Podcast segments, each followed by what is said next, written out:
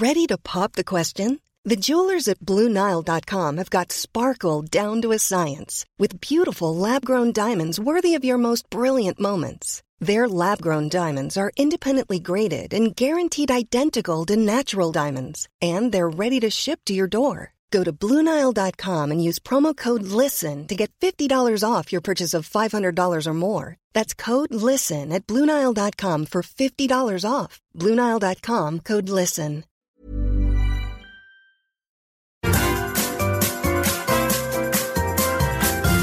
You are listening to the Mother of All Talk Shows podcast with George Galloway.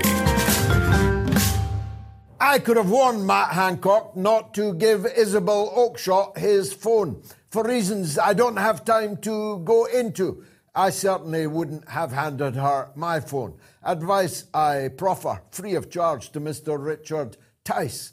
If you know, you know. But as the co author of Hancock's recent apologia, time to surf on his appearance in celebrity television in I'm a Celebrity, Get Me Out of Here. Matt Hancock is well and truly in the jungle now, tied to a tree and with several vipers descending upon him. Presumably, in the course of their research for the book, Isabel Oakeshott obtained access one way or another to a set of WhatsApp messages which have now written themselves into the history books. It's probably the first time WhatsApp has made it into the history books. But the messages that are uncovered, unveiled between Matt Hancock, Boris Johnson, the chiefs of the medical and scientific apparatus in the British state, other ministers, senior members of parliament are so utterly damning that you certainly haven't heard the last of them. They will, of course, feature prominently in the public inquiry, which I've no idea when it will get underway or for how many years it will toil, but the vineyard will be full of Matt Hancock's WhatsApp messages. Many things are revealed in these messages. The first is the state of absolute chaos which prevailed at the top of the British state, and now that we can see them, we can more easily understand how our country was amongst the worst in the entire world, despite all the efforts to spin Boris Johnson's government as somehow a success on COVID, we were a catastrophic failure. Not only did a very significant number of our people die, particularly old people who were sent into the canyons of horror, otherwise known as old people's homes, to make way in the hospitals for the expected tsunami of COVID victims. They were sent into these old people's homes not just to die themselves, but to pass the virus on to others and kill them, staff as well as old people that were living in these residences. The crime, of course, does not end there. The crime of failure to prepare is one that the government and the opposition will completely fail to exculpate themselves from. I'm going to say something about the opposition here because it's very important that it's not just the government that is the scapegoat tied to the stake to be sacrificed. It's even very important, more important, that it's not just Matt Hancock who is the sacrificial lamb. It's vital to know that at a moment of great national trial, both the government and the opposition parties, and because he's the leader of the opposition, at Keir Starmer's door must lie the indictment that the British state failed and its opposition, its political system failed to hold the government properly to account, to question vastly expensive uh, measures and decisions that were taken that cost not just lives but almost uncountable treasure. The opposition played the role of supporting the government every step of the way, except where the opposition were egging the government on to go even further down a road that now looks disastrously misconceived. Many things are revealed in the exchanges that are published in the Daily Telegraph, which, of course, is uh, the publisher of choice uh, for stolen material.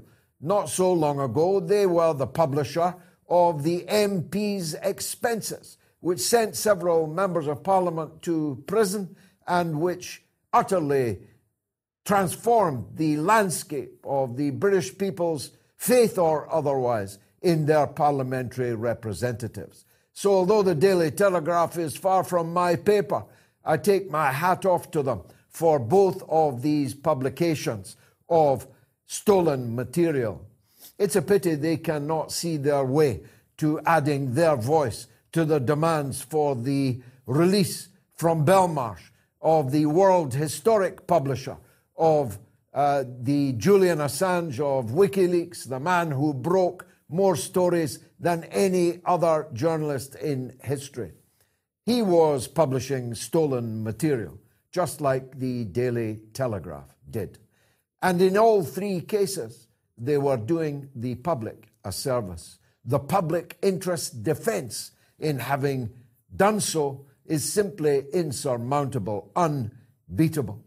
But one of the things that struck me as the father of young children who were marooned for more than one year of their young lives was the absolute clarity in the WhatsApp exchanges that putting masks on school children was not only not necessary, was not only useless, but was merely a piece of party political propaganda.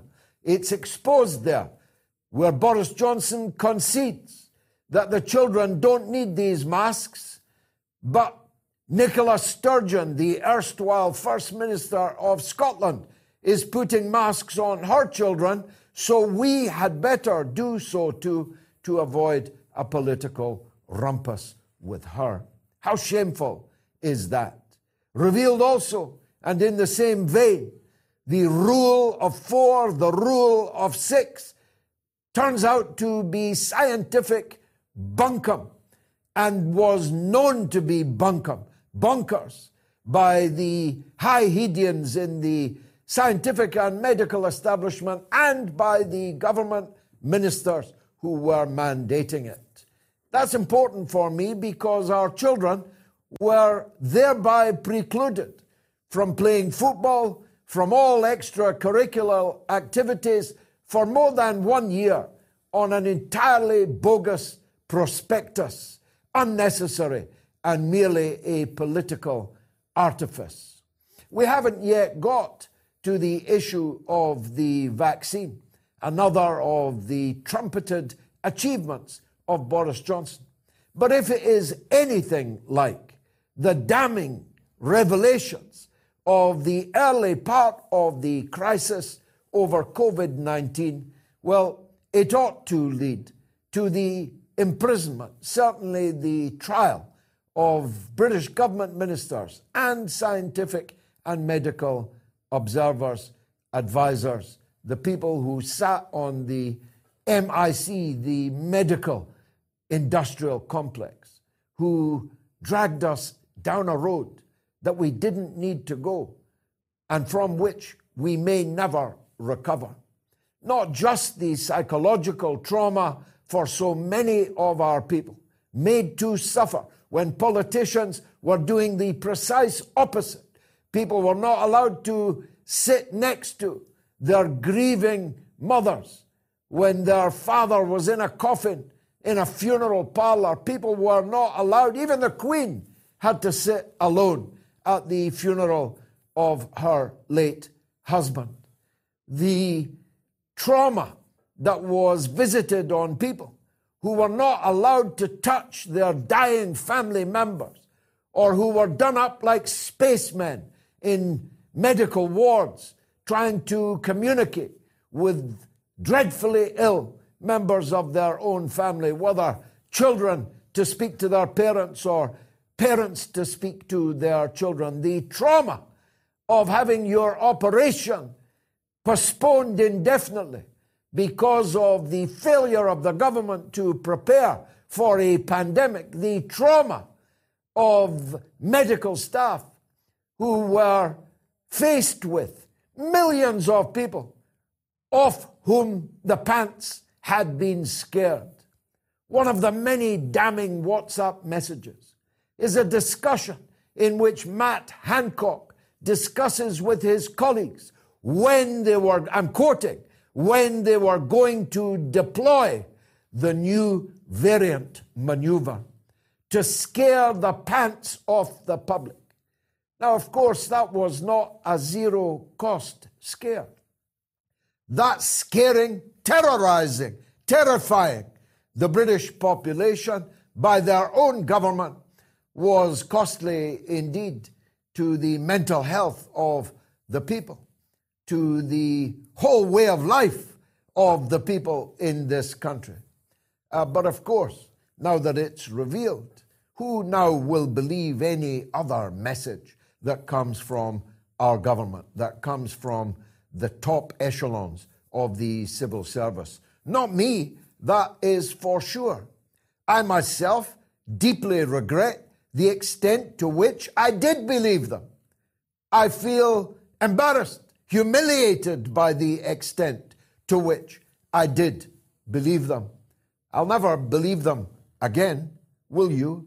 Now that we know that the vaccine was not as sold, now that we know that the virus was not the deadly catastrophe that we were told that it was, now that we know that masks were useless, now that we know that the rule of four, the rule of six, no sport, no walking in the park.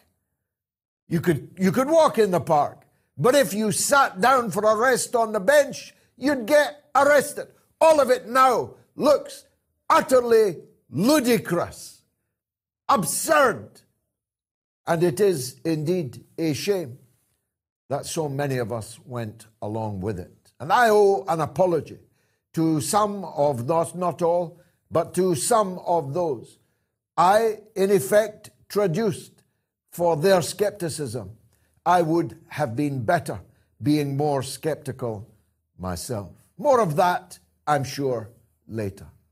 As you've heard me say before, the terrorist atrocity in the Manchester arena in 2017 was a matter of great importance to me. I was less than one mile away when the explosion occurred. I was myself in the environs of the arena as the scale of the catastrophe unrolled. And moreover, I had seen this coming. I had seen the gathering in the great city of Manchester of a group of people, the Libyan Islamic Fighting Group. The clue was in the name. The Libyan Islamic Fighting Group were deliberately concentrated in the city of Manchester by successive British governments and their organs of the deep state, one of which MI5 has decided or been decided for them that they must take the rap for the mass murder of 23 people by a person whose name I shall not utter. Such scum, filth is he. I try not to mention his name, but I knew the community uh, from which he sprang. And I knew that they had been deliberately concentrated there as an Islamic fighting group for future use against Gaddafi in Libya when the other organs of the British state decided that that was the right thing to do. The inquiry into events now more than five years ago has finally landed, and nobody paid it any attention at all. It's scarcely featured in the news and political landscape. Of course, MI5 made ghastly mistakes, mainly of failure to communicate with the police the kind of intelligence about the family of the mass murderer that they were in possession of. But MI5 are not the main culprits here. The main culprits are MI6, whose decision to use this group of head chopping, throat cutting, heart eating, Islamist fanatic extremists in an English city as a kind of reserve army, a cell, a fighting cell in a great city in the north of England must take far more of the responsibility. And the prime ministers who oversaw that policy, starting with Gordon Brown, that paragon of virtue, as he now struts around calling for other people to be put on trial for war crimes, whilst being co responsible for the biggest war crime of the century, uh, the invasion and occupation of Iraq. He's the joint defendant in a future trial, either here or on the judgment day. He was the man who began the descent to the disaster that exploded amongst all those innocent children in the Manchester arena. And his predecessors played a big role also. And did his successors.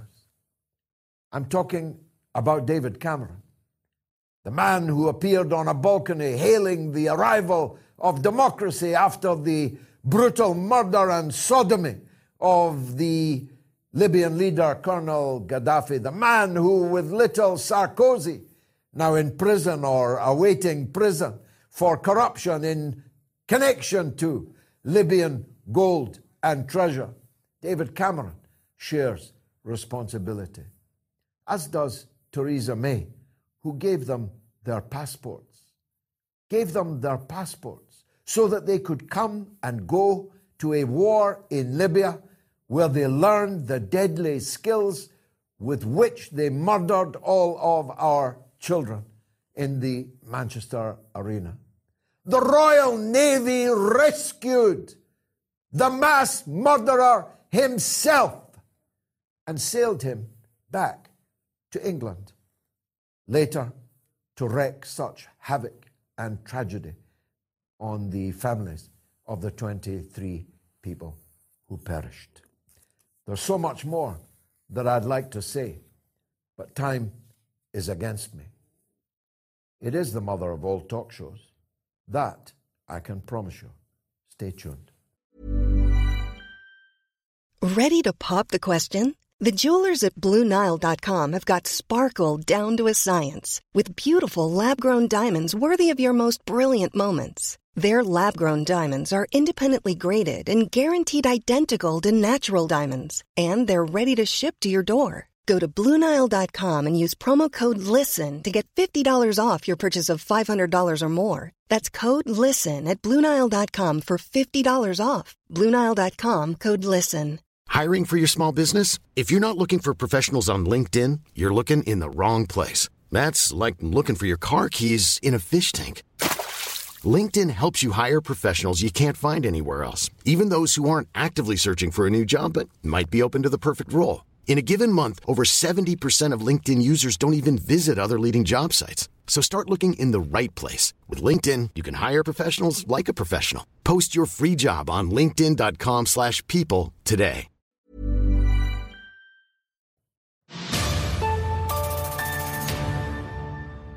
Were COVID lockdowns necessary? A, yes. B, no. You can vote on my Twitter, on my YouTube, on my Telegram channel, t.me forward slash George Galloway, or on the YouTube community channel where 11,000 have already cast their vote. A big shout out, by the way, if you're watching on Rumble. Let's get ready to rumble. Let's all watch on Rumble. Let's all get involved in Rumble because it has suddenly become uh, the second biggest portal through which people are watching the mother of all talk shows. And there was one week when it was not just first, but out the park first with a six figure number watching the uh, show. R- remarkable indeed. So you can vote were COVID lockdowns necessary? A, yes, B, no. Let me hit the phones to Lance in Canada. Go ahead, Lance. Hello, George. Hi there. What would you like Hello? to say? Yes. Oh, I guess on geopolitical parts and geofinance, like your your partners or the last guy said, I, I do believe that China is our friend. I mean, the way IMF loans and the way international banking works seems to be there's these loans go out and then these 30% type arrangement fees go back to the richest people in the world, people whose wealth is beyond what we even understand. Um, they have poor front men and you know who live near poverty near the poverty line like Bill Gates out front. But I mean the real wealthy people. And and I guess we owe two sets of people. We owe the Chinese who've made my life good. They you know they make cheap petrochemicals. They make uh, inexpensive televisions. They make you know I have great tools from China. And we owe this cabal of the ultra ultra rich um, so I don't know. Personally, I'd rather sink all the super yachts and pay the Chinese back.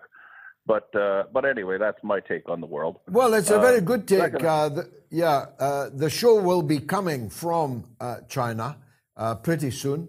Uh, and uh, I hope that uh, technically it dazzles, as I'm sure uh, that it will. Uh, but I'll be uh, coming and going uh, to China quite a bit over the next 12 months, if God spares me. And I view with horror this, as you implied, this five minutes of hate uh, that people are being encouraged to, like 1984, George Orwell's uh, manual, training manual for uh, the world we have today, where you literally scream hate at China. And of course, when you examine what is the basis for this hate, you can find not a scintilla of justification. We set up bases all around China and say it is to contain Chinese aggression. But they haven't set up any bases around us. They're not aggressing against us in any way, shape, or form. It is we who are aggressing against them. Their only crime is to have developed uh, a system, a political economic system that is more successful than ours and to overtake the United States already as the world's manufacturing leader and to overtake the United States any day now as the world's biggest economy. That's the real crime of the Chinese people. All the rest is merely synthetic, it is manufactured. Uh, it's the only thing we can manufacture in the West is lies about other people. The only thing we can manufacture uh, in the West is war against other people. The only thing China doesn't manufacture is war. Just think about that. Back to the lines. Michael in Minneapolis. Always a pleasure. Michael, go ahead, sir. Hey, George. Always good to talk to you. Um, I'm a little confused though about your your screed about masks, and you seem to be uh, stating that you don't think that masks work. And I'm wondering if you're referencing the new scientific review published in Cochrane that analyzed different uh, mask usage. And I think that you know a lot of people have gotten the wrong idea about what the conclusion of that study was because they um, they they con- they brought together information from 78 different papers, but only two of those um, were analyzing COVID-19 mass usage, and both of those found that masks worked extremely well. The other papers cited in that study were studying influenza, which is not as contagious in co- as COVID-19. So I'm just wondering if you were maybe fooled a little bit. No, I wasn't referencing that. I was referencing the uh, WhatsApp messages of Britain's Secretary of State for Health with Britain's Prime Minister and with Sure. Britain's Chief Medical Officer. I commend them to you. I wasn't referencing any study, uh, Cochrane or otherwise. I was telling you what our own ministers who were mandating masks were saying to each other in their WhatsApp traffic. That's pretty damning, I think, Michael. It is that I mean that is damning, but it's also confusing because the scientific literature, by and large, you know, overwhelmingly supports the idea that masks work in limiting COVID-19 usage. And I can just say anecdotally, you know, I've hardly had, you know, I haven't even had a head cold since I started, you know, wearing masks, going about, you know, shopping and doing things like that. Well, each to their own. I've said uh, from the sure. very beginning, one one crime of which I definitely was not guilty uh, was the crime of supporting uh, compulsion in medicine, uh, mandates in medicine, vaccine sure. passports, and and and and uh, criminalization of people who took a different view. I opposed that from the very beginning, and I oppose it now. Right. And I would no more tell you to take off your mask than you'll be able to tell me to put one on. Michael, always a pleasure. Uh, I yep. want to go to our first guest of the evening, a former U.S. Marine, a geopolitical analyst, founder of the New Atlas, and one of the biggest stars of the last 12 months on the mother of all talk shows and many other platforms. Because, of course, the war drags on. Brian Berletic, welcome back to the mother of all talk shows. Uh, I wanted uh, to take your counsel, your expertise about where the land lies now, where the battlefield lies now, and what we might expect to happen next. First of all, it's always an honor and a pleasure to come on. Thank you so much for having me. Uh, in regards to the situation on the ground in Ukraine, uh, we have a lot of Western analysts claiming that Russia is engaged in uh, what they claimed was going to be their winter offensive. But I, I have not heard any Russian military or political leader say that they were launching some major offensive. What I see instead is Russia putting uh, pressure all along the line of contact on Ukrainian forces, uh, in, in a way, spoiling preparations by Ukraine to launch their offensive. And that is something that Ukraine has talked about. Uh, they've talked of nothing else but this spring offensive they have planned.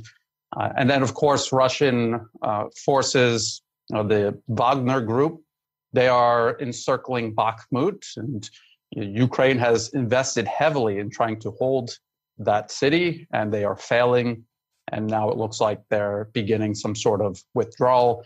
Of course, we, we cannot make any sort of prediction of how long that's going to take because there's a lot of factors, including uh, uh, how well Russian defenses, as they close the encirclements, how, how well they can weather any sort of counter attack by Ukrainian forces.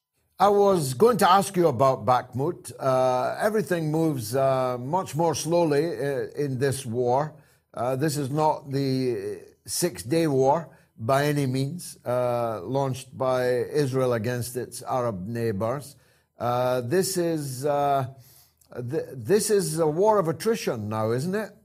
Absolutely. And again, Russian military leaders, they have been talking about how the entire concept of what they're doing on the battlefield right now is to inflict uh, attritional losses on Ukrainian forces. The whole point of putting pressure on Bakhmut and, and beginning to encircle it was to deliberately draw in as many Ukrainian forces and as much of their equipment as possible and because of the political corner the United States and their proxies in Kiev have painted themselves into, they are obligated to do this for, for optics. And uh, it is working in Russia's advantage.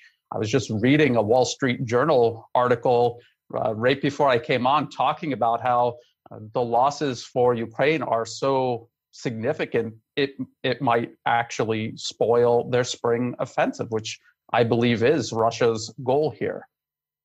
Half a million casualties seems to be emerging as the consensus. A quarter of a million dead Ukrainians and a quarter of a million maimed and wounded and, and crippled in many cases forever. Uh, this is uh, this is First World War level of losses, Brian, isn't it? These are huge losses, and the unfortunate part is Um, this is a proxy war being waged by the United States against Russia. And who is paying the cost for this proxy war? It is Ukraine. They're paying for it in blood, they're paying for it in, in the destruction of their infrastructure. Uh, and the United States is not paying anything at all. As a matter of fact, they're profiting from it, especially the arms industry, handsomely. And, and so there's no incentive for them to begin any sort of negotiation or stop this. Uh, and ideally, it would have been best if this never started at all. Indeed, so. Uh, we'd have to say, uh, I certainly have no hesitation in saying, the Ukrainians have fought very bravely uh, in this war. Uh, one might have expected, given the caliber of their political leadership, the ramshackle nature of their polity, their, their state, uh, the ragbag uh, of far right and uh, ultra right nationalists and even Nazis in their ranks, you would not have expected them to stand up to the Russians so bravely and for uh, so long. So let me ask you that question. Do you, do you, do you acknowledge that point I've just made? I, I, I agree with that. I also believe it's uh, a result of how Russia went about its special military operation. They could have uh, assembled many more troops before they began. They could have went in much more forcefully. They only began dismantling, uh, say, the power grid relatively recently. These were all things they could have done immediately, as as the United States would usually do uh, when invading another country. And so I, I, think it is a combination of, uh, you, you know, the Ukrainians were already on a war footing. They had been fighting in, in the Donbas region for eight years. And uh, between that and all the weapons that NATO flooded into Ukraine, and then also because of the way Russia began the special military operation, I think these are all contributing factors to why why both sides are fighting so fiercely now. Now, uh, if uh, Ukraine mounts a spring uh, counter-offensive, uh, presumably that would be aimed at Crimea. Uh, is Russia well placed to resist that? It's it's hard to tell unless we know the disposition of troops on both sides. That's always a, a question, so we have to keep that in mind. But what I will say is that Ukraine, under much more ideal circumstances, launched their Kharkov and Kherson offensives, and Russia was able to uh, blunt and then eventually stop both of those. They have mobilized since then. They have mobilized 300,000 additional troops, and they've created extensive defensive works uh, in in these areas. They are anticipating this spring offensive. I would say that uh, Russia is in a much better position to slow down and then stop any Ukrainian offensive. And I believe the, the losses on Ukraine's side will be uh, extremely severe. And then uh, again, as I've I've said many times before, Russia their goal is to demilitarize Ukraine. It's not to hold on to territory. They will give up territory temporarily uh, to preserve their their manpower, their their equipment, because they know that if the Ukrainian army eventually falls apart, it doesn't matter how much territory they took in their offensive, Russia will be able to get it back. And we're actually already starting to see that happen around Kreminna. Um, the Russian forces are pushing back into territory that Ukraine took during their Kharkov offensive. Given that uh, the United States is paying no price, indeed, as you say, uh, is profiting from the sacrifice on the battlefield of so many Ukrainians, and given that uh, Zelensky will, let's face it, will not be running for president again, uh, he's very unlikely to uh, to even see out his presidential term. He's more likely to end up in exile, very well upholstered exile, in one of his many palatial homes purchased in the very short time that he's been the president of Ukraine. And so uh, nobody pays a political price for continuing to fight the war, is the point I'm making. Uh, there are no votes to be lost, uh, only lives uh, to be lost.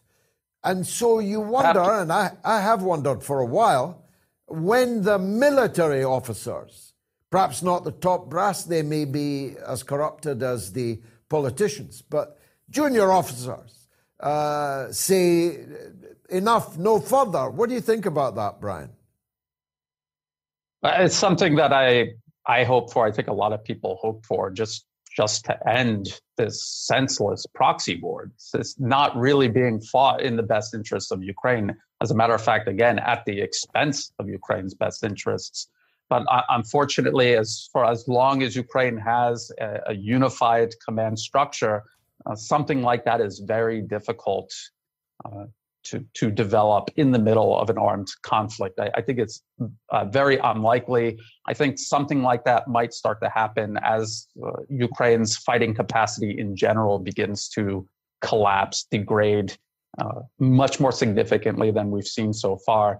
Something like that is a possibility, but I, I, I wouldn't count on it. Now, I was listening to Donald Trump in the early hours of the morning. If we park for a moment his unhinged attitude to China uh, and concentrate on his attitude towards this war in Ukraine. He went further last night than he ever has, and he's been going quite far. Uh, his critique of the war is utterly damning, uh, absolutely correct in my view, but utterly damning. Not just, of course, of the Democrats who are in government, but the top Republicans that are effectively funding it and supporting it. Uh, do you think that Trump will find an echo in the United States for these criticisms? I think there is a, a, growing segment of the, the Western public in general, and also the United States, who are uh, frustrated with this and uh, many other wars and proxy wars that the US either already has going or is planning. You, you just mentioned China, that that's where all of this is heading next. Uh, so I, I, I, think so. He's, he says a lot of things like that, which is why people vote for him. But then, unfortunately, um, last time he was in office, he surrounded himself with the very people who were uh, engineering and executing these wars and proxy wars. So uh, it's the is sometimes the right rhetoric, but I, again, it's it has a life of its own, and I don't think that elections, uh, anyone getting into the White House, is going to change it at this point. There's this continuity of agenda that we've seen for years and years in terms of U.S. foreign policy, and unfortunately, I think that's going to continue. Well, one of the most salient facts of the last 12 months has been the success of American policy in subjugating Europe. Uh, little soldier Scholz, the German chancellor or pretender, uh, was utterly humiliated by Joe Biden. And uh, yeah, that's quite an achievement because Joe Biden can't bite his nails, as we say in Scotland, but he was able to effective. There he is, there on the on on the front uh, cover. Look at that. How damning is that? That front page of little Scholz with his his rather cool-looking grandfather. Uh, uh, the the success of having bent Europe to its will. You can't take that away from Joe Biden, really, if you're looking at it purely from short term American interests, Brian. I, I agree with that. Uh, we have to remember this is the US waging a proxy war against Russia. The goal here is to weaken Russia, uh, undermine it, uh, divide and destroy it. But also at the same time, the US seeks hegemony over all uh, allies and adversaries alike. They never, it was never in the cards for Europe to have any sort of independent foreign or domestic policy it was always meant for the US to dominate Europe as well as Russia. And, and then it, this extends to Asia as well. They don't want to see any nation with a, an independent, uh, self reliant foreign policy. And I think they've demonstrated that if Ukraine is this proxy they're waging this war with, I believe uh, it, it, extends to all of Europe. Europe is also a, a, US proxy, and we can see leadership in Europe, if you could call it leadership, making decisions that uh, favor Washington at the expense of uh, European nations and the people living there. German industry itself, and soon the blue collar workers that uh, operate it, will all be relocating to the United States. Biden officially offered to take German heavy industry, chemical industry, and so on to the United States, where it will have a more stable energy supply, says the man who blew up Germany's previously very stable energy supply. It, it's it's very obvious what they're doing. They're they're eating their allies, and then eventually uh, they're going to turn inward and begin eating themselves. This is a cycle that we've watched empires do all throughout history, and we see the United States going down this this same unfortunate path. Uh, they they did not want Europe to have any sort of constructive relationship with Russia because they they wanted to encircle and contain Russia itself, and so they've cut all of these ties between Europe and Russia. They're left with uh, the only option is getting much more expense, uh, expensive energy from the United States, that that will be indefinitely. That will never be as cheap as Russian energy was. And so, yes, uh, the the industry is going to have to move to the United States, but I I don't think that that is sustainable, and I don't think that Europe is going to recover as long as this is the arrangement and America has uh, this influence over Europe. I think Europe is going to suffer. Lastly, Brian, I'm always grateful for your wisdom. Uh, the U.S. tried to uh, scare people uh, that uh, there was an imminent transfer of weaponry from China to Russia. In other words, China dropping any pretense of being in any way neutral uh, in the conflict. That didn't come to pass. Why? Oh well, it's it's hard to tell. Uh, you couldn't blame China for wanting to support Russia because uh, the United States has made it very obvious that uh, China is next. They are going to be the next target. And everything that the US has done to Russia, they are also going to do to China. Uh, but we've been watching Russia. They they have a very significant military industrial capacity. Uh, it seems to be doing much better than the, the combined military industrial capacity of the West. They have a head start. Uh, maybe they don't even really need that type of support. Uh, China, India, many other nations around the world are supporting Russia in other crucial ways, helping them circumvent these sanctions that the US is targeting, the US and the EU are targeting Russia with. Uh, so maybe they, they really don't even need that type of support. Brian Berletic, always a pleasure to hear from you. Thanks very much for joining us on the Mother of All talk shows. Were COVID lockdowns necessary? 18,000 people have now voted. And here's the results so far. On Twitter, yes, they were necessary, 22%. No, they were not, 78%. On YouTube, it's yes, 18%. No, 82%. On Telegram, yes, 16%. No, 84%. And on the YouTube community poll, yes, 19%. No, 81%. How utterly extraordinary. Let's hit the phone lines and go to Florida. Who wouldn't? There's Simon. Go ahead. Good evening, Mr. Galloway. Well, um, whilst the world has been turning with other significant events, the uh, National People's Congress began yesterday in the People's Republic of China, and there have been some very significant developments. The Chinese premier, in giving his working report to the Congress, said that um, the government would pursue its policy of the Global Development Initiative and the Global Security Initiative, which are part of the trifecta with what many people in Europe are familiar with, but not the other two components of the Belt and Road Initiative. It is actually a three legged stool.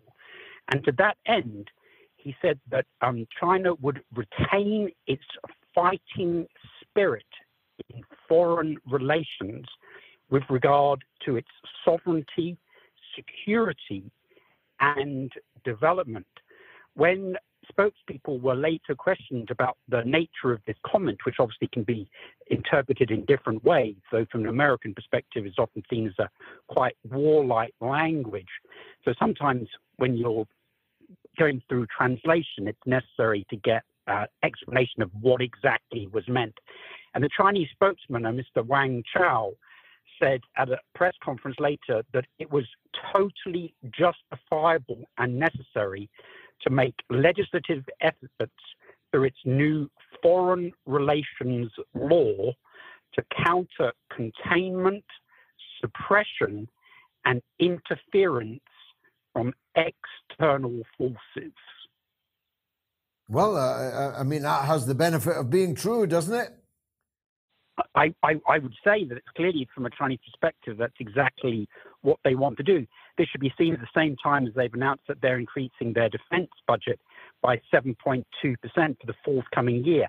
But even though many people in the West are squealing about that increase, the Chinese defense expenditure as a percentage of the gross domestic product is still less than half of that of the United States.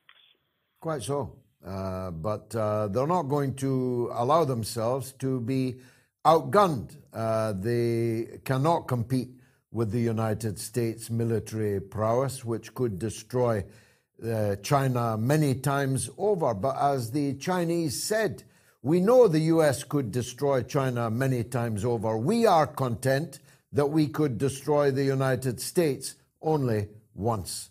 Thanks for that, Simon. Hope it doesn't happen. Brian is in Canada, but on the Manchester bombings. Go ahead, Brian. Yes, it's sort of uh, obliquely, but nevertheless something rather important, I think. Yeah. You mentioned something in passing when discussing the terrorist attack in uh, Manchester. Namely, you would never call the murderer by his name. Now, mm. simple enough, I suppose. Perhaps not in the United States, where the media has proved incapable of such a concept.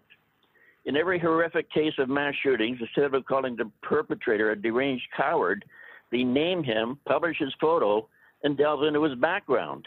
In other words, giving the deranged coward the fame he seeks, often enough in death, a product of a deranged coward's twisted mind. This, you know, if if they do smarten up in this respect, uh, will not stop this insanity. But thank God we can say, thankfully, these things, uh, mass shootings, are one case of an American exceptionalism we can be grateful that we don't have. Thanks. Yeah, uh, very powerful point. Of course, there are arguments uh, both ways. It's uh, a, a, a, matter of personal taste uh, because the massacre in Manchester, where my daughter was born, about the same time that uh, other people's daughters were being murdered, uh, my proximity to the scene of the crime, my uh, two of my children live in Manchester. It's very, very deeply personal to me. And the hideous, grotesque errors of judgment uh, that have been made all along the line here were errors of judgment that I was pointing out at the time. There's no, uh, there's no hindsight uh, in this. I warned, in Gordon Brown's case, I warned him personally, man to man about the dangers of concentrating in Manchester, in one part of Manchester, uh, a cell of Islamist fanatics just because uh, their enemy was also your enemy. It's uh, this uh, ugly concept of my enemy's enemy is my friend, but your enemy's enemy isn't always your friend. Oftentimes, your enemy uh, your enemy's enemy is worse than your original enemy. Oftentimes, you are building a Frankenstein uh, monster uh, which will uh, be out of control when it is built. And that is precisely what happened, I'm afraid, with the Libyan Islamic Fighting Group. Pavstad Jat, what happened to Manchester United today, George? Well, I'm sorry that you wanted to rub it in publicly, but I've just online uh, on Twitter congratulated Liverpool on an epic victory of seven goals to zero, uh, proving that my team is still a long way from being back, as some of us uh, have liked to think. But just like when Hungary humiliated England at Wembley 65 years ago or so, uh, they did England a favour, uh, which woke England up and made them change their ways. And not many years later, England became world champions at the World Cup in 1966. So well done, Liverpool. Uh, Manchester United must be hurting. I know that I and all my sons are. Uh, Michael is in Seattle, always worth hearing, on COVID. Go ahead, Michael. George, uh, once more, a pleasure and a real honor to speak with you. Thank you. I recognize that your Socratic method on the on air university is very beneficial, and I can only speak personally. Um, I uh, have appreciated because I had called last time in regard to the general strike, and you helped to really refine my understanding of that from a different point. And when it comes to COVID 19, I can only speak from an anecdotal or personal experience. I've had some variants of it uh, four times since 2020. I had it in, in March 6th, uh, 2020, and got very, very sick from it. So for me, I recognize that I'm speaking from a very personal and emotional perspective, but I've been very sick. So when the original lockdown came through, I was all for it because I have professionally done some uh, work in uh, population dynamics and epidemiology and biostatistics, and it seemed to me to make sense. And what helps, though, however, is in stopping everything, you have helped to educate. I guess the question is is to whom and by whom or cui bono, right? Who who benefits from this process? And that is not something I think I was necessarily uh, aware of in the past. So the question is, is is moving forward. There's a lot of great statistical data on viruses and virology, and a lot of knowledge base there. And I'm afraid that uh, at times we may be throwing the baby out with the bathwater, to uh, to use uh, that term. What say you, sir? Well, uh, I have not resiled from all of the views that I expressed, but some of them were plainly wrong. Uh, I was uh, guided. I'm by, you know, I left school very early. I, I, I, never went to university. I know nothing about science and nothing about medicine, but I trust my doctor. I trusted the Moats doctor, Dr. Ranjit, uh, who both of whom, from the standpoint of their own learned uh, careers, uh, had a take on the matter, uh, which uh, perhaps we should get Dr. Ranji on again. Maybe he doesn't share uh, the extent to which I uh, have acknowledged that I believe on one or two of the important issues I was wrong. we really should, out of fairness to Dr. Ranji, get him on to comment on that. But I made the best judgments that I could uh, based on the experts that I listened to and trusted, and still trust, by the way. Uh, but uh, it's clear now that all of us, even our experts, were in part being misled. And it's uh, clear now that whilst COVID is a real thing, caused real suffering, including to you, uh, caused real deaths. There was uh, a significant extent to which all deaths of people with COVID were being counted as COVID deaths when, in fact, it was the comorbidity uh, that was uh, actually killing the people. It's clear now, at least from the WhatsApp messages to which I referred, that uh, even if you were over 80, and had comorbidities, your chances of dying from COVID were around 6%. If you were young uh, with no comorbidities, your chances of dying from COVID were almost nil. Now, that was not clear. It was actually contended by many people that I insulted, and I feel bad about that. It was contended by them uh, but it was not revealed until now uh, to uh, have been the case. So they were keeping things from us. They were overselling both the lethality of the virus and the uh, efficaciousness of the vaccine. They were completely fooling us, uh, it seems, uh, notwithstanding Michael in Minneapolis, about why we had to all wear masks, why we had to cut down our social interaction, uh, groups of four, groups of six, no hugging our elderly mothers, uh, no, uh, no um, meeting up with girlfriends behind the uh, bicycle sheds, and so on. They were overselling it, overhyping it. Uh, and of course, all of these things taken together are bad enough.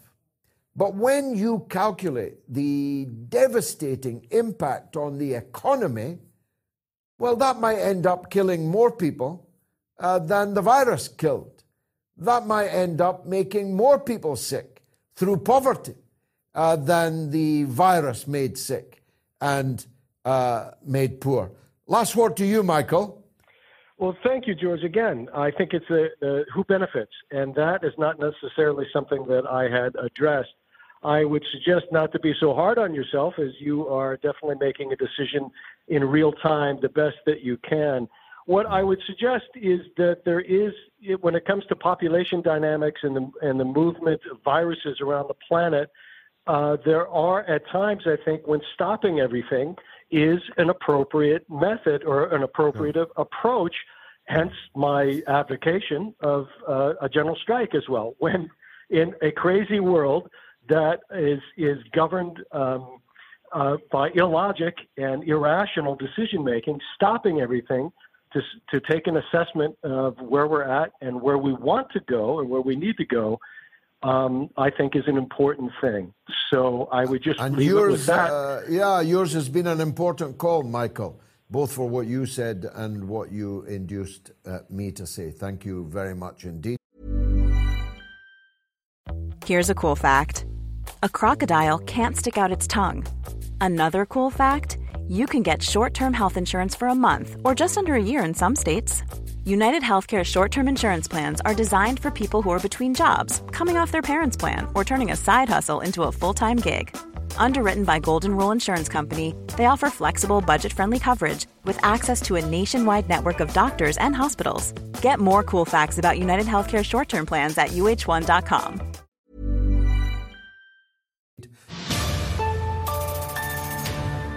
It's only the legendary Tommy in Glasgow on the line. Gone yourself, Tommy. The floor is yours. Alaikum salam wa rahmatullahi wa barakatuh. Good. Alhamdulillah. God bless all your beautiful listeners out there. Tonight I'd like to talk on COVID. Now, I think I had it in March 2020. I certainly was tested positive in July last year. And I can attest as someone who suffers from a respiratory condition uh, that started with asthma, but with my prolonged use of marijuana over 35 years, brought to a close, I must say, just a couple of months ago uh, because of the severity of it. However, uh, for myself, I was always inquisitive of that fact of smoking that, that uh, you know, when you look at the decriminalise, uh, you know, when, when you can allow a drug like alcohol to be made uh, legal and another one to not to be, so it always led me to having a question in mind. So you have nothing to be sorry about for you having your opinions, George. Nothing to be sorry about at all. No one's perfect, uh, but the fact that you recognise it, uh, all go power to you. That that takes a fine man to admit a mistake and to, to, to admit it to a million people. And for all the people out there to increase the fan base, retweet to retweet, tell 10 to tell 10, and give this man the money because this show is amazing, absolutely. And thank you for allowing me on, George. Uh, what I would like to say is for the vaccination. On that side, my son, who's 22, I got my first two daughters, my first two children, my daughters, uh, vaccinated against MMR. The whole hype at the time caused me to look into it. Now, the thing was, was the, tri- the, the triple loading of this vaccine. So I looked into it and paid privately for my son to have this vaccination. But the information that I got and was most telling and stopped me going to the, the conventional doctor to triple load my son was that in America, which is highly litigious uh, for the medicine, normal vaccines were coming in at 50 cents that every drug has to be paid for by the drug company. This one for the MMR was over $5.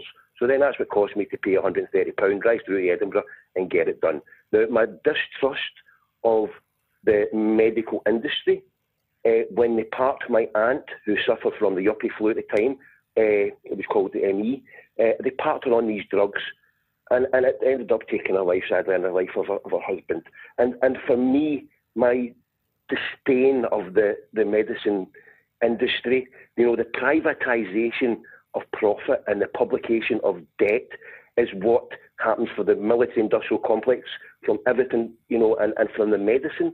So for me, yeah, COVID definitely existed because I felt it and I've had it and it's really bad. But however, did it come from a lab? And we been told a lot of lies? Y- yes, for the BBC. I mean, I change my phone every month, George, so I can infiltrate these people because the, the lies that they produce, the propaganda, is despicable. The, the text that you read out earlier on from Hancock and the government, I mean, how sick a country and a world we live in when we are told these lies. You know, and if you look at the economy at the time when I was phoning the BBC and other outlets to say this is terrible, just because I'm, I'm a part-time economist, if one percent of the GDP happens as a, decrease, that takes just 10,000 lives in the UK. But the GDP decreased by 10% instantly. Well, this was taking over a period of time for the economic cycle, 100,000 people. So the untold cost of these dreadful lockdowns that never worked, every single measure at the time for people like myself who are of the conspiracy mind that I just outlined earlier on, George, I'm of that conspiracy mind for decades because, you know, I can't trust these people and nobody should because when we well, are, yeah. That is the know, that's the that's the nub of it, uh, Tommy. Uh, the gravity uh, is, and it didn't begin with this question. It began with Iraq, I think. Uh, that from the Iraq War onwards, so in other words, 20 years, uh, if the government told you today was Sunday, you'd have to pick up the newspaper if you were foolish enough to have bought one and check. You'd have to, if they told you that the sun was going to rise tomorrow morning, you would still be in two minds as to whether they were telling the truth. And is this blow, which over 20 years, uh, that all of our institutions, not just the government, not just politics, the BBC, not just journalism, uh, but the law, the judges, the police, the civil service, all of our institutions, one after the other, is revealed to be rotten inside. And that's the cause of so many people's distrust on so many things. Thank you for a beautiful call, Tommy. Rob is in Cornwall on the teacher strike. Go ahead, Rob. Yeah, sorry, mate. I'm, I'm Ross, Ross, actually. Sorry, not Rob. Okay, um, sorry, go ahead. Yeah, that's right, Matt. Yeah, it's St. Piran's Day today, so it's an important day for Cornwall. Um, yeah, I just want to talk about the teachers' strike and what your opinion is, really, because, um, well, I'm a teacher, um, and we've obviously had in Cornwall and the southwest two days of strike action already, and you know it's it's, a, it's an amazing position to be in, really, and you know, you know, pushing yourself forward and you know, fighting up for the rights of not only the teachers but also the children. I'm just wondering what your opinion was on the, the strikes. Well, I, I have uh, I have uh, five children in education. Uh, if we count the youngest one at nursery, uh, four at school, uh, and uh, I wholeheartedly support the teachers in their fight for decent wages. If yeah. you think that education is expensive, try stupidity. What price? Stupidity. Well, what price an undereducated uh, young generation? Uh, yeah, what I mean, price an unmotivated and underqualified because the best qualified will go and do something else or even teach somewhere else? So I, am 100% behind uh, the teachers. I even uh, visited their picket line uh, where I live. Uh, I, I, wholeheartedly support them until the end. Last word to you, Ross. One of the things that we're striking for is that we're concerned about the future, like you've just said, and the fact that you know teachers, the retention of staff is going to is reducing. The, the, the government aren't reaching their minimum standards or st- uh, kind of amount of people that go into training either each year. And so it's a kind of a culmination of things, as well as the pay. Obviously, the pay is important.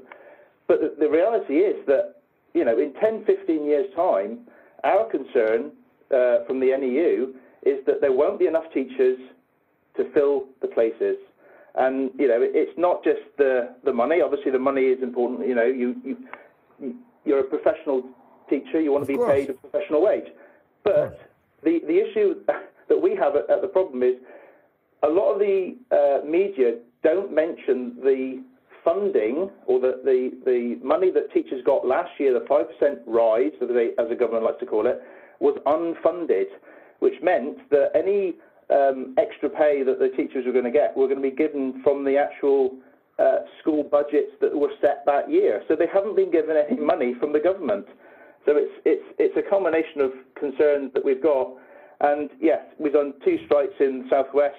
You know, very proud of all our members and I look forward to um, you know taking the. Well, uh, I'm I'm wholeheartedly behind you. Look, we hand over our most precious thing, the most precious thing that we will ever have, our children. We hand them over uh, to uh, a stranger. Actually, that's how much we trust them, uh, and that stranger keeps them uh, for uh, seven hours a day and teaches them things that we are not ourselves capable of teaching them and turns them out, hopefully, an educated and socialized individual. And we're, we'd pay more for a childminder up a, a tenement stair than we pay per hour uh, to our school teachers.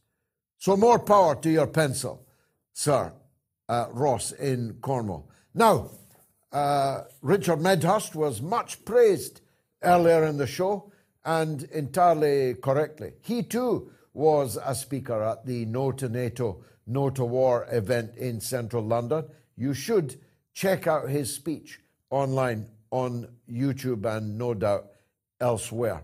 Richard Medhurst has followed the Manchester Arena crime and, more importantly, the the crimes that lay behind that crime uh, very closely. And I'm glad that he's here to talk to me about it. Now, Richard, welcome back uh, to the Mother of All Talk shows.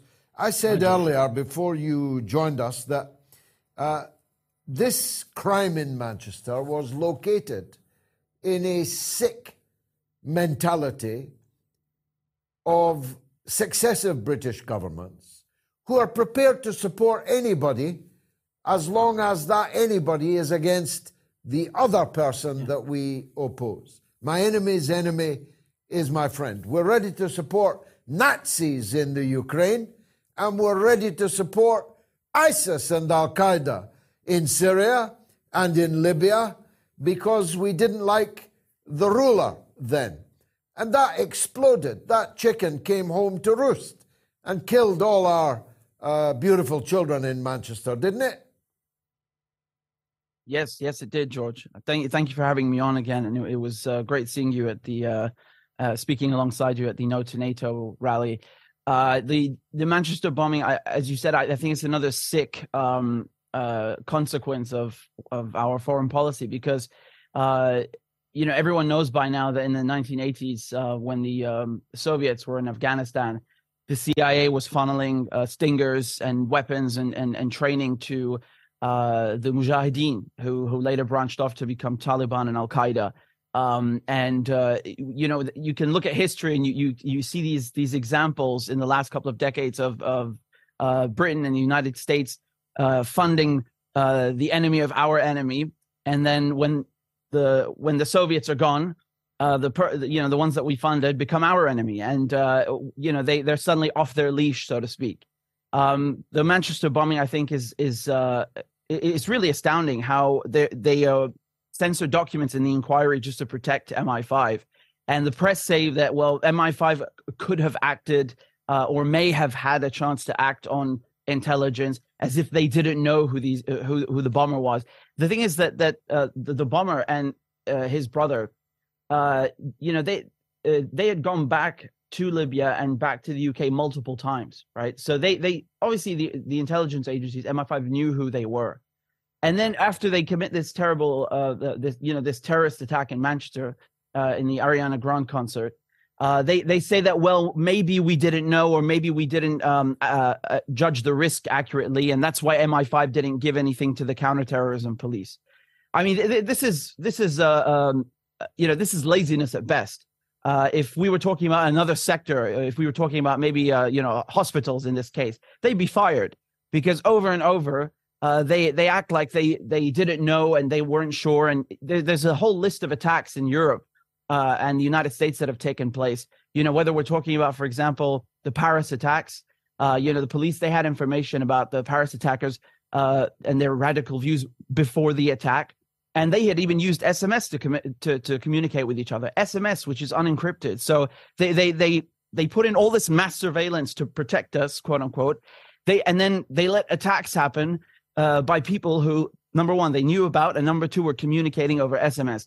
The Brussels attacks the Belgian police, in that case, they also knew about these uh, uh, terror cells in 2015. So that's a year before the attacks.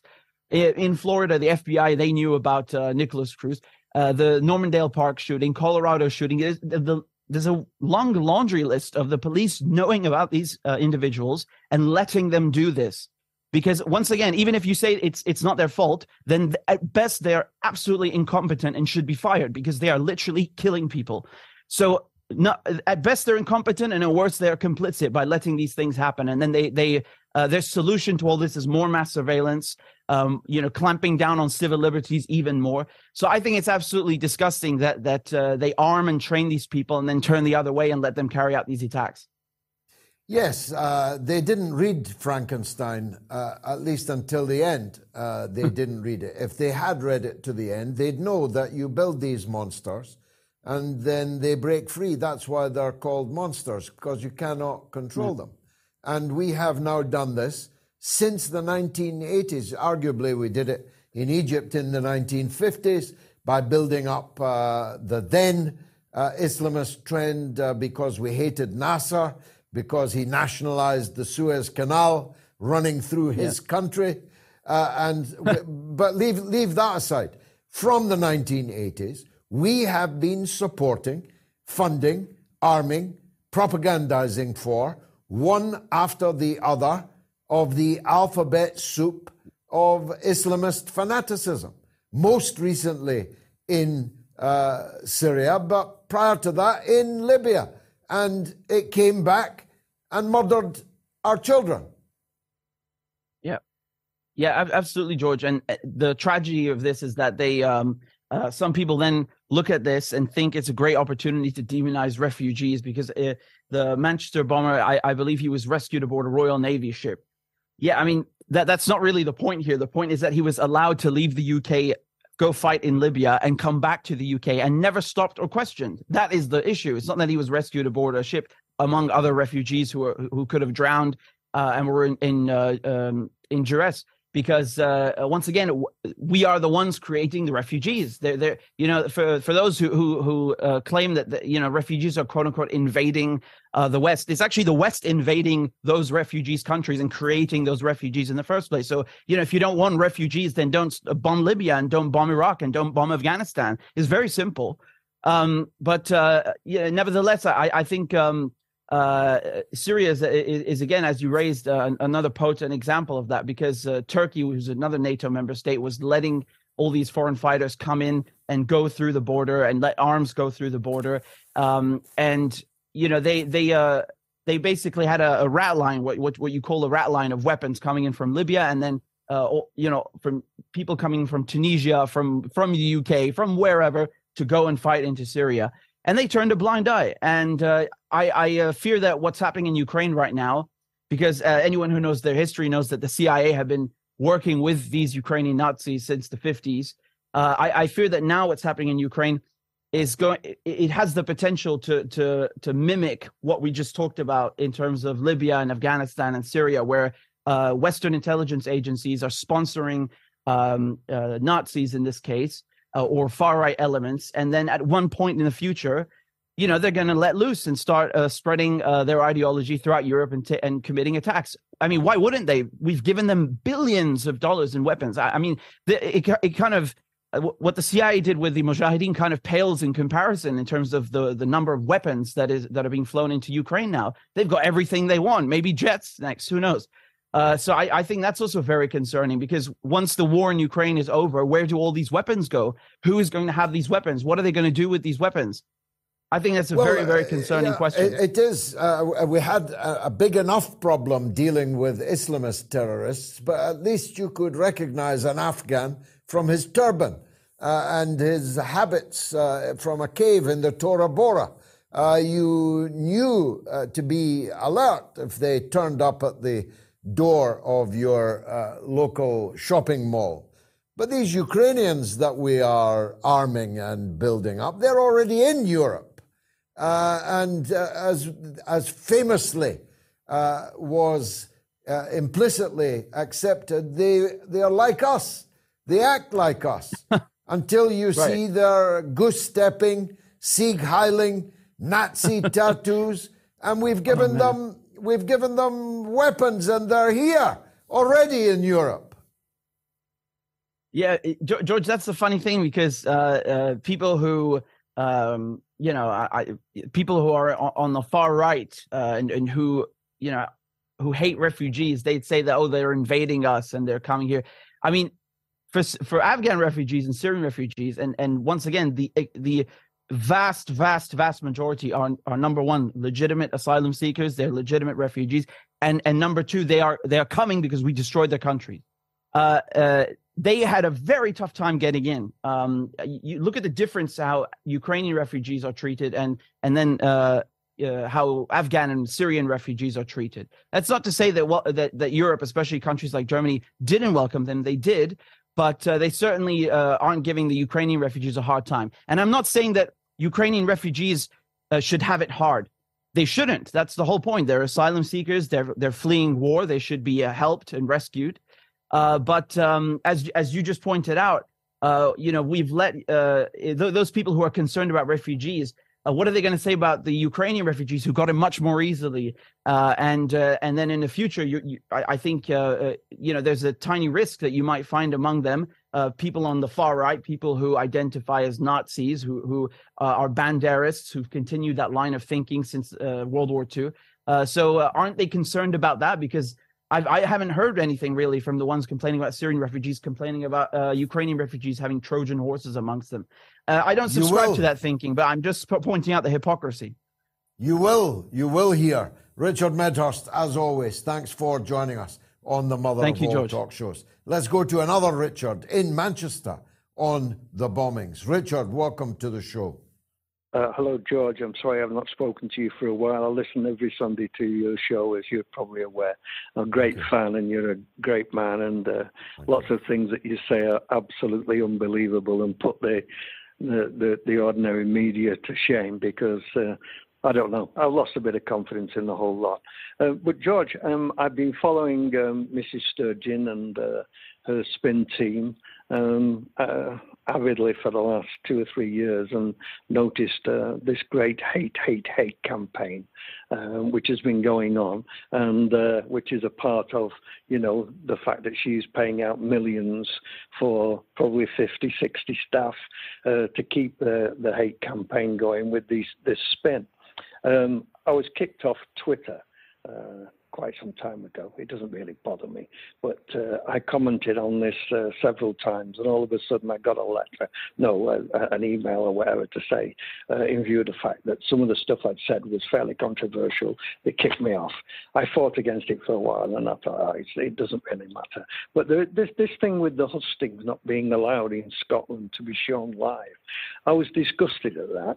And my question to you is, if if uh, David Linden came on um, w- with uh, Andrew Neil, oh, probably two or three years ago, when uh, independence for Scotland was at its uh, sort of uh, zenith, and we're going to get it, and it will be done, and you know, Mrs. Sturgeon, the, the great goddess, will, will, will get us there, and so on and so forth, and Indy Ref 2, and all this money that's gone missing, and so on. Um, it, it, he said um, that uh, 3 million uh, immigrants would be allowed to enter Scotland uh, immediately. It, you know, it had been made a decision, um, and uh, I just wondered if you got any comments to that because 3.8 million people did not vote SNP, as you're probably very well aware. And I'm sorry if I'm not putting this very clear. No, no, How I've got your uh, yeah, I've got your I've got your point, uh, Richard. Just because of the hour, I'll hurry you uh, on.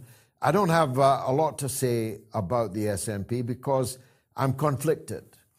I hope it's Hamza, although if it's Hamza Yousaf who becomes the chief minister, first minister of Scotland, it will be extremely bad for Scotland, but only in the short term.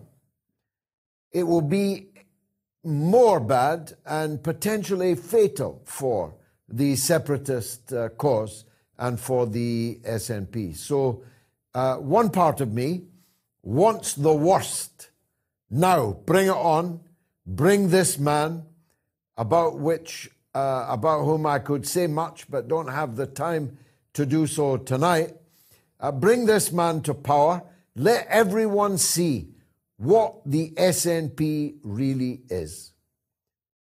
But another part of me, as a patriotic person that loves my country and, and more importantly has to live in it, uh, I, I, I hope he doesn't get it because the short term chaos uh, that he will cause as the uh, First Minister of Scotland will be so calamitous uh, for the people. So I'm conflicted. I spoke about it on Wednesday night, Rich. Uh, look back at what I said about that. Maybe I'll deal with it again nearer the uh, the witching hour when the new First Minister is picked in secret with no media allowed in to witness what's being said or to question the people who are running for the office. Uh, Quadfly 360 sends £1.99. Best show on Sunday evening. Roll on Wednesday. How kind. Rufus Shinra sends two US dollars. Thank you for your reports. I truly value them. Thanks, Rufus. Colnago Cyclist, two US dollars. Greetings from Utah and God bless Palestine. Mr. Ying, 78, 10 pounds. GG, you're like a hot factual knife cutting through the BS of the mainstream media. Keep up the great work, sir. Thank you, Mr. Ying. Paymon Alien sends 10 US dollars. Thank you, Mr. Galloway. John Flanders, 5 US dollars. Looking forward to your shows from China. My son works there, as do many Westerners. He does better there than teachers do here. Yeah, we'll be bringing two moats next month uh, from China. And uh, I hope you enjoy them. I hope you tune in uh, uh to them. And I'll, as I say, be spending more time in China over the next year. Alec Gibbs gives £10. All the best. It was great to meet you at the No to NATO rally last week. I let your I I knew your cousin Pat in Dundee, and I let her know that you said hello. Thank you, Alec, and uh, God bless uh, Pat Boyle and her remaining family. Uh, Richard is in Bradford. Go ahead, Richard. Hello, George. Hi. Um, I would like to talk about, you know, the next general election in the UK, which could be 2024 yeah. um, at the latest, May 2024. See, I was brought up to believe by my dad that the pen is mightier than the sword.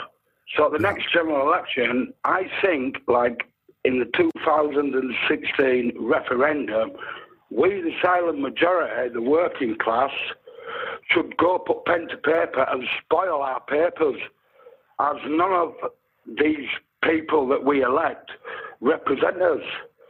So if at the next general election we go out and spoil our papers, you know, they'll have to read out how many spoiled papers there are, and then out of that can be born a new party.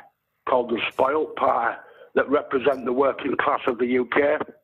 Yeah, I, I, don't advocate that tactic, but it is a legitimate uh, tactic. Uh, I'll agree. Uh, who else? Who, who else are we going to vote for? I, I personally, uh, unless I'm Spoil standing, unless, unless, I'm standing myself, I'm going to have nobody to vote for.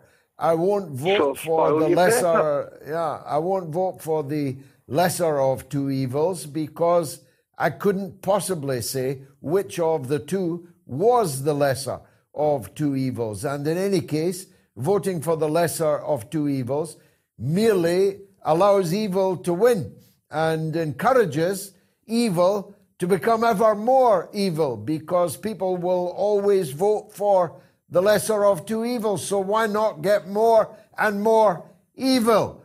Uh, so uh, spoiling your paper in certain circumstances becomes an entirely legitimate thing to do. But let's hope that we've got uh, better options uh, to vote for in the election. Now, the polls closed. 20,718 people voted. Not quite a record, but pretty close to it. And here's the result Were COVID lockdowns necessary? Yes, 22%, no, 78% on Twitter, and 3,230 people voted on that platform. On YouTube, 4,596 people voted, and the answer was yes, they were necessary. 18%, no, 82%. On Telegram, 892 people voted, 16% of whom thought that the lockdowns were necessary, 84% thinking not. And on the YouTube community poll, 12,000 people voted. Yes, 18%. No, 82%. What a remarkable poll. What a remarkable set of results.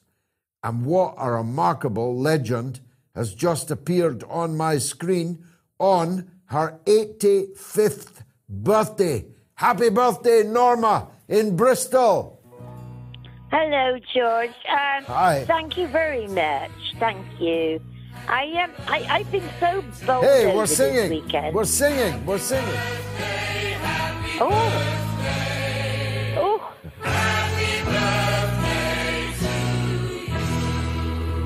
Hip hip hooray! Well done, Norma. 85's no mean age. That's lovely, George. I mean, really, I'm really bowled over.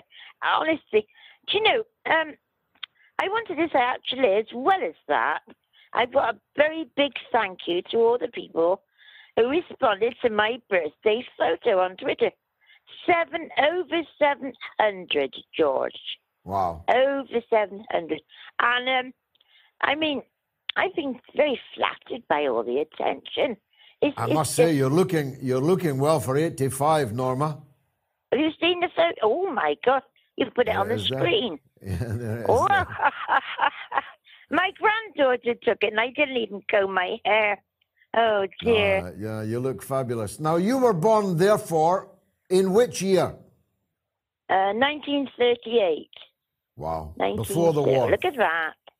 You lived through you lived through the Second World War, and here you are regularly talking on this great platform, on the mother of all talk shows, on the eve of what might be the Third World War. God forbid. Oh, I know. Uh, uh, Norma, did you do anything special on your birthday today? Well, uh, I went for.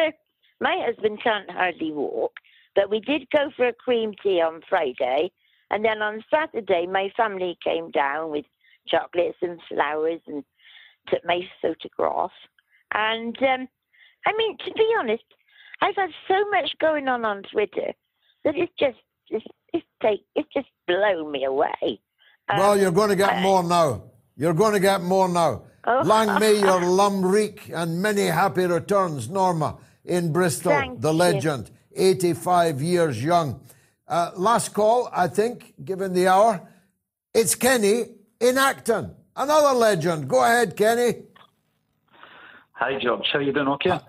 All right, sir. All right. You were looking fabulous when I saw you last weekend. You've lost. You've been and on you that too. keto. You look like you have lost a good bit of weight as well. I have, but not quite as much as you. You looked. You look like Elvis. Thanks to the keto diet. well, you look now, like Elvis. Thank you, George. I much appreciate that. Well, when I seen you, I was 81.7 kilos. I'm now down to 80 kilos. I've actually lost 15 kilos in nine weeks, and I can attribute that to the Atkins diet or the keto diet, whatever you want to call it. But uh, I just wanted to. Well, currently, right now, I'm actually 95 hours into a water fast. The last meal I had was Wednesday night. I'm on my fourth day. So I want to speed up the fat loss because I've got another five kilos to go, you know? Yeah, And but are you sure you to- should be doing it quite as fast as that, Kenny? I mean, there's no hurry, is there? Yeah. Well, I want a six pack for the summer coming in, George. Don't we all, mate? Don't we all? But they're overrated. I've got one, but, they're overrated. Aye. uh, well, I'm more lean now than I've ever been since I was about 20, so that's that's made me feel good about myself. You know, I'm the good, leanest I am very since I was 20. But I, would, I, I just first wanted to say that I agree with Donald Trump when he said that China should pay reparations for the damage that they've caused. So, since we've now discovered that actually came leaked for the lab in Wuhan. Who's who's uh, discovered that? Well, that's looking like the most plausible scenario. It's not been it's proven not plausible beyond to me. yet. It's not plausible to me. And when you say Okay. things like they, they have discovered, this Yeah. presumes some they up there, some deity up there that that has uh, pronounced on this. The jury is well and truly out uh, on on this point, Kenny. If you Well, want we'll my view, what- it, it, come, it came from Fort Detrick, a U.S. military base. I don't, I don't know about that. We'll see how what else comes out in the coming months and years. You know. Anyway, give us a uh, song. think- Give us a song to finish off. Okay, here we go. Well, since my baby left me, I found a new place to dwell. It's down along, no, it's down at the end of Lonely Street at Heartbreak Hotel where I'll be. I'll be so lonely, baby. Well, I'm so lonely. I'll be so lonely I could die. Well, although it's always crowded, you still could find some room for broken-hearted lovers to cry the gloom and be so. They'll be so lonely, baby. They'll be so lonely they could die. Wow, well, bravo, the Kenny. bellhop's keys keep flowing. The desk clerk's dressed in black. They'll be so alone on lonely street. That was a good turn, but it went on uh, too long. Uh, thanks, uh, Kenny. And be careful with these water diets for three days at a time. That alarms me a little bit, I must say. Mind you, with all the trials and tribulations uh, in the world today, I suppose the fate of Kenny and Acton's six pack is the least of our uh, problems. Uh, the war drags on. The danger of Norma seeing a third world war, having been born before the first, uh, before the second, rather, is, uh, is very real indeed.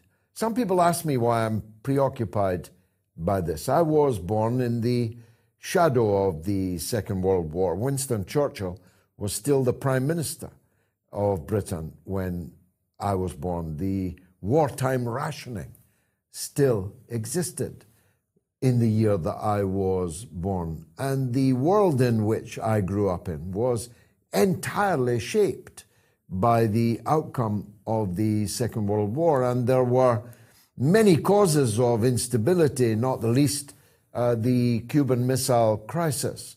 Uh, when I was still a small child, but old enough to know the importance of the things my parents were talking uh, so somberly to each other about uh, just out of my earshot. And so I lived and grew up and became a man and became politically active in a world that was entirely shaped uh, by the Second World War and its horrors and its loss of the best part of a hundred million people.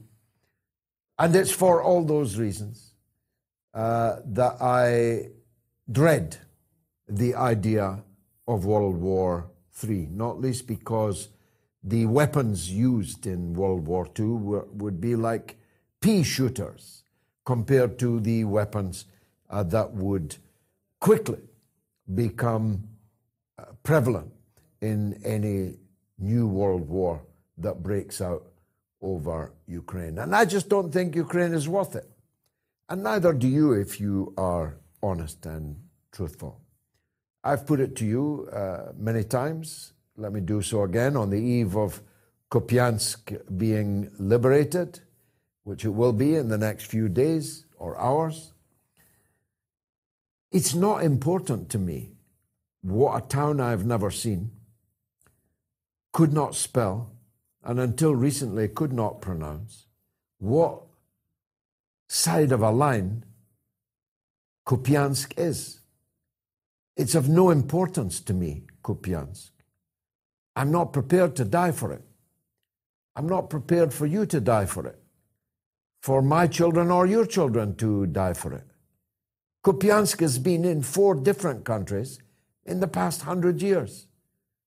And if it becomes five different countries or remains four, is a matter of such minuscule importance to me that I can scarcely credit that so many people appear ready to go into the end of humanity over it.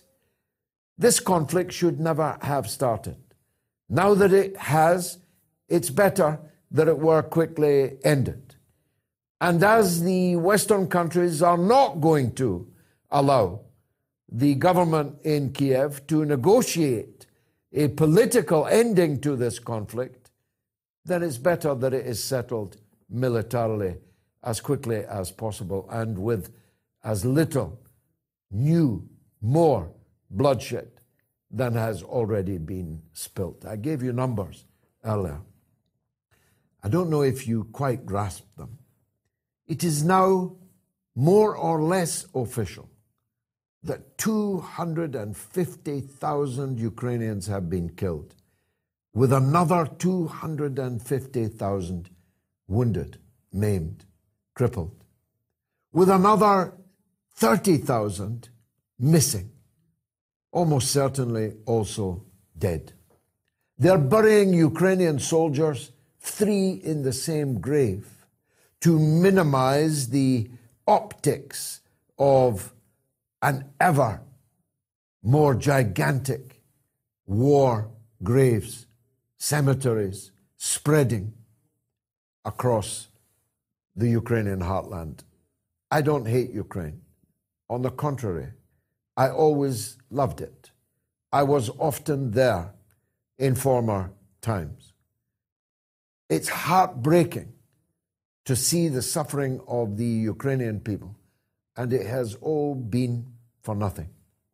It has all been because the political regime there has placed the bodies of Ukrainian men and women at the disposal of the President of the United States, Joe Biden, who's currently sitting with the Chancellor of Germany, Olaf Scholz, on his knee, bouncing him up and down, and probably sniffing his neck. That's all I've got time for, but the good news is, if God spares me, I'll be back on Wednesday at the slightly later time of 9 p.m. UK. Please be there. Please, as Tommy urged you to, tell 10 to tell 10. Bring at least one other viewer for me next Wednesday. That's my challenge to you. Thanks for watching. Good night.